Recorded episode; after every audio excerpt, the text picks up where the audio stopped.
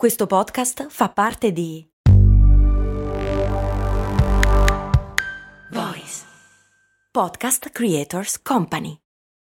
When you need mealtime inspiration, it's worth shopping Kroger, where you'll find over 30,000 mouthwatering choices that excite your inner foodie. And no matter what tasty choice you make, you'll enjoy our everyday low prices, plus extra ways to save, like digital coupons worth over $600 each week. You can also save up to $1 off per gallon at the pump with fuel points. More savings and more inspiring flavors make shopping Kroger worth it every time. Kroger, fresh for everyone. Fuel restrictions apply.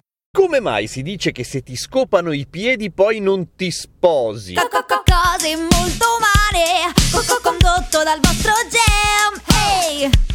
Trovalo su Instagram come radio-basso Grazie a lei staccato Nora per la sigla molto funky. Ciao, sono Giampiero Kesten e questa è Cose Molto Umane e sto registrando in macchina perché oggi è stata una giornata piena di eventi e quindi sto facendo molto tardi e preferisco registrarla così, ma dovrebbe sentirsi abbastanza bene perché ho un microfono nuovo, ma questa è un'altra storia. Allora, come mai si dice che quando ti scopano i piedi non ti sposi? E no, per favore, zozzoni, non c'entra niente il feticismo. È un modo di dire o una in realtà una superstizione, se vogliamo, estremamente diffusa a livello globale nel mondo occidentale, che sarebbe stata perfetta per l'8 marzo, nel senso che è di un sessismo pazzesco. La cosa è questa, in realtà l'interpretazione è sbagliata, cioè se tu mi scopi i piedi mentre io sono seduto e tu stai facendo le pulizie e quindi se stai facendo le pulizie evidentemente sei una donna, sei tu che non ti sposi, non io. Eh, l'abbiamo sempre interpretato male, o meglio, a un certo punto ha iniziato a essere interpretato al contrario. È chi spazza male che poi non si sposa. Come mai? Perché dal momento che chi spazza è una donna e non sa fare bene i mestieri di casa, praticamente non è materiale sposabile perché non è utile, cioè non fa bene il suo dovere. Un modo di dire terribile e orrendo. Però l'origine è questa, per cui sentitevi liberi e libere di mandare a cagare chi dice una cosa del genere, perché ne avete ben donde, anche se con ogni probabilità la persona che lo dice non ha la più pallida idea di cosa ci sia dietro. Per cui prima spiegatelo. Poi si dice, eh, appunto, è giusto. Allora procedete a sanzionare il suo comportamento antisociale nel modo che preferite. A domani con cose molto umane!